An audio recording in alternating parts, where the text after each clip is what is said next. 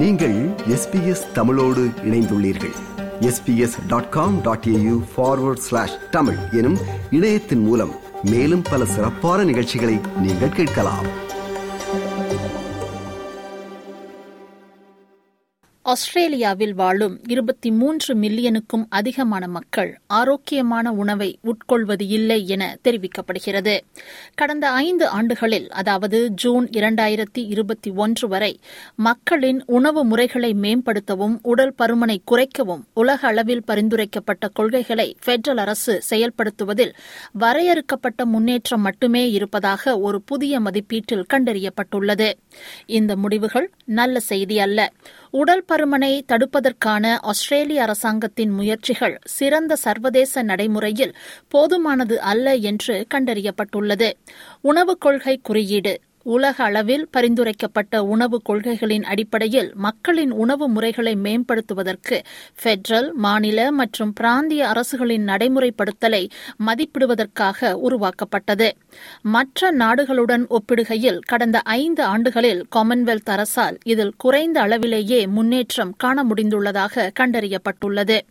குறைந்த நடவடிக்கை என்பதை ஆஸ்திரேலியா பின்தங்கியுள்ளதாகவே எடுத்துக்கொள்ள வேண்டும் என்று டீக்கின் பல்கலைக்கழகத்தில் உள்ள சுகாதார மாற்றத்திற்கான நிறுவனத்தை சேர்ந்த இணை பேராசிரியர் கேரி சாக்ஸ் கூறுகிறார் While other countries are taking strong steps to try and improve population diets, um, Australia is really making uh, taking very little action at all. Um, and, and so we're going backwards compared to the rest of the world. ஆஸ்திரேலிய புள்ளியியல் பணியகத்தின் தரவுகளின்படி நாட்டில் உள்ள பெரியவர்களில் மூன்றில் இருவர் அறுபத்தி மூன்று சதவீதமானவர்கள் மற்றும் நான்கில் ஒருவர் இருபத்தி ஐந்து சதவீதமான குழந்தைகள் அதிக எடை அல்லது பருமனாக உள்ளனர். ஆஸ்திரேலியர்களில் ஏழு சதவீதம் பேர் மட்டுமே ஆஸ்திரேலிய உணவு வழிகாட்டுதல்களுடன் ஆரோக்கியமான உணவை உண்கின்றனர். மக்களின் உணவு முறைகளை மேம்படுத்துவதற்கு விரிவான அரசின் முழுமையான நடவடிக்கை தேவை என்றும் அது வலுவான தலைமையால் இயக்கப்பட வேண்டும் என்றும் இரண்டாயிரத்தி இருபத்தி இரண்டு உணவு கொள்கை குறியீட்டு அறிக்கை கூறுகிறது This is a public health crisis for Australia. Unhealthy diets and obesity are the leading contributors to poor health in Australia, and we need to take urgent action. We need the government to take it seriously, um, and we've seen other governments around the world take they are taking it seriously and they are implementing these measures that are recommended by public health groups. பதினெட்டு வயதிற்குட்பட்டவர்களுக்கு ஆரோக்கியமற்ற உணவு மற்றும் பானங்களை சந்தைப்படுத்துவதை கட்டுப்படுத்த federal அரசு நடவடிக்கை எடுக்க வேண்டும் என இரண்டாயிரத்தி இருபத்தி இரண்டு உணவுக் கொள்கை குறியீட்டு அறிக்கை பரிந்துரைக்கிறது There's really strong evidence that marketing works, um, and, and that's why the food companies spend so many billions of dollars on marketing. And so we know that if you can cut off that marketing of junk food to kids, it will improve population diet. சீனி இனிப்பு பானங்கள் மற்றும் பிற ஆரோக்கியமற்ற உணவுகள் உற்பத்தியாளர்கள் மீது ஒரு வரியை அமுல்படுத்தவும் இரண்டாயிரத்தி இருபத்தி இரண்டு உணவுக் கொள்கை குறியீட்டு அறிக்கை பரிந்துரைக்கிறது. ஆரோக்கியமற்ற உணவுகள் தயாரிப்புகளை சீர்திருத்துவதற்கும் மேம்படுத்துவதற்கும் ஊக்கமளிக்கும் வகையில் வடிவமைக்கப்பட வேண்டும் என்றும் பேராசிரியர் சாக்ஸ் கூறுகிறார். Over 50 countries in the world now have a tax on sugary drinks, um, and several countries have warning labels on junk food.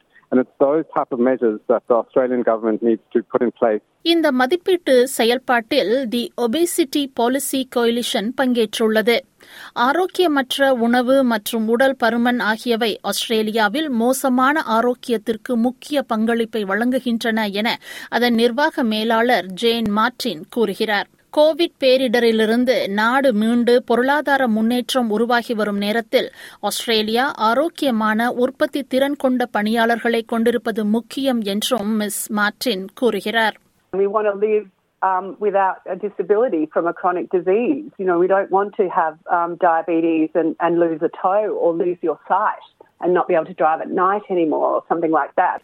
உடல் பருமனுக்கு மன உறுதியின்மை காரணமாக கூறுவது தவறு என்றும் மிஸ் மார்டின் கூறுகிறார் There's something much, much deeper going on as to how we are living.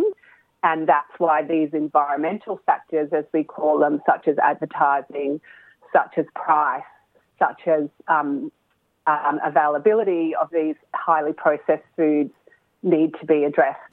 ஆரோக்கியமான உணவு பழக்க வழக்கங்களை பரிந்துரைப்பதில் உள்ள சில முன்னேற்றத்தின் சில பகுதிகளையும் உணவு கொள்கை குறியீட்டு அறிக்கை எடுத்துக்காட்டுகிறது மூலப்பொருள் பட்டியல்கள் ஊட்டச்சத்து தகவல் பேனல்கள் மற்றும் சுகாதார உரிமை கோரல்களை ஒழுங்குபடுத்துவதன் மூலம் உணவு லேபிளிங் துறையில் பெடரல் அரசு நல்ல முன்னேற்றம் அடைந்துள்ளது.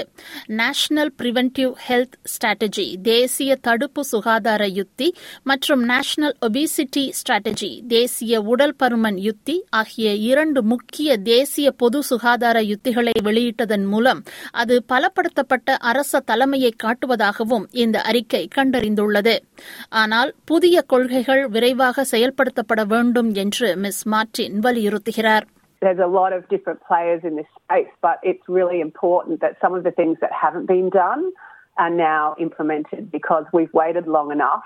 Things aren't getting any better. இரண்டாயிரத்தி இருபத்தி இரண்டு உணவுக் கொள்கை குறியீட்டு அறிக்கையை பெற்றுக்கொள்ள W W W dot food policy index dot org dot AU என்ற இணையதளத்தை பார்வையிடவும். இது போன்ற மேலும் பல நிகழ்ச்சிகளை கேட்க வேண்டுமா? Apple podcast Google podcast Spotify என்று பாட்காஸ்ட் கிடைக்கும் பல வழிகளில் நீங்கள் நிகழ்ச்சிகளை கேட்கலாம்.